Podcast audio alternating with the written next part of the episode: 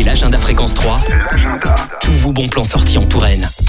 Cette lecture publique est à Château-Renaud. Ça sera le jeudi 29 février à 18h30 au centre rencontre Albert Chauvet. Lecture publique 1100 jours par la Tite Compagnie. Inspirée d'une histoire réelle, cette pièce relate d'un parcours de vie. Ça se passe à l'hôpital, mais on ne fait pas que d'y mourir. Souvent, on y guérit et ici, on y renaît. Une lecture publique proposée dans le cadre d'une résidence de création. C'est tout public, ça dure 30 à 45 minutes et c'est gratuit. À l'occasion des 60 ans du théâtre Beaumarchais d'Amboise, inauguré le 15 décembre 1963, la ville lui consacre une exposition jusqu'au 14 avril. Il y a la visite des équipements techniques. La prochaine visite, ce sera aujourd'hui à 14h30. Visite par le régisseur principal du théâtre Beaumarchais sur réservation 02 47 23 47 42.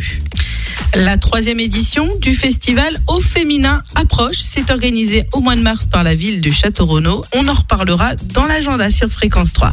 Concerts, manifestations, rassemblements. Retrouvez l'agenda Fréquence 3. Tous vos bons plans sortis en Touraine. À écouter tous les jours sur Fréquence 3. Et maintenant sur Fréquence